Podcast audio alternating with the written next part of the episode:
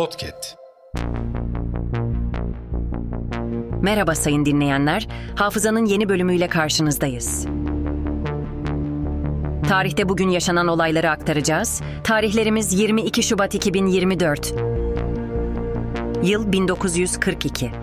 Avusturyalı yazar Stefan Zweig, Brezilya'nın Petropolis kentinde eşiyle birlikte intihar etti. Yıl 1962. Ankara'da Harp Okulu Komutanı Albay Talat Aydemir ve arkadaşları hükümet darbesi yapmak istediler. Ancak kalkışma bastırıldı. Katılan subaylar emekliye sevk edildi. Bazı üst rütbeli subayların ise görev yerleri değiştirildi. Hükümet verdiği söz doğrultusunda darbecileri 30 Nisan'da affetti. Yıl 1972. Uçakla gelen yolcuların gümrüksüz alışveriş edebilecekleri ilk free shop Yeşilköy Havaalanı'nda açıldı. Yıl 1988.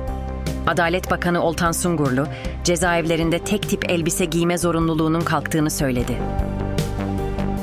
Hafızanın sonuna geldik. Yeni bölümde görüşmek dileğiyle. Hafızanızı tazelemek için bizi dinlemeye devam edin.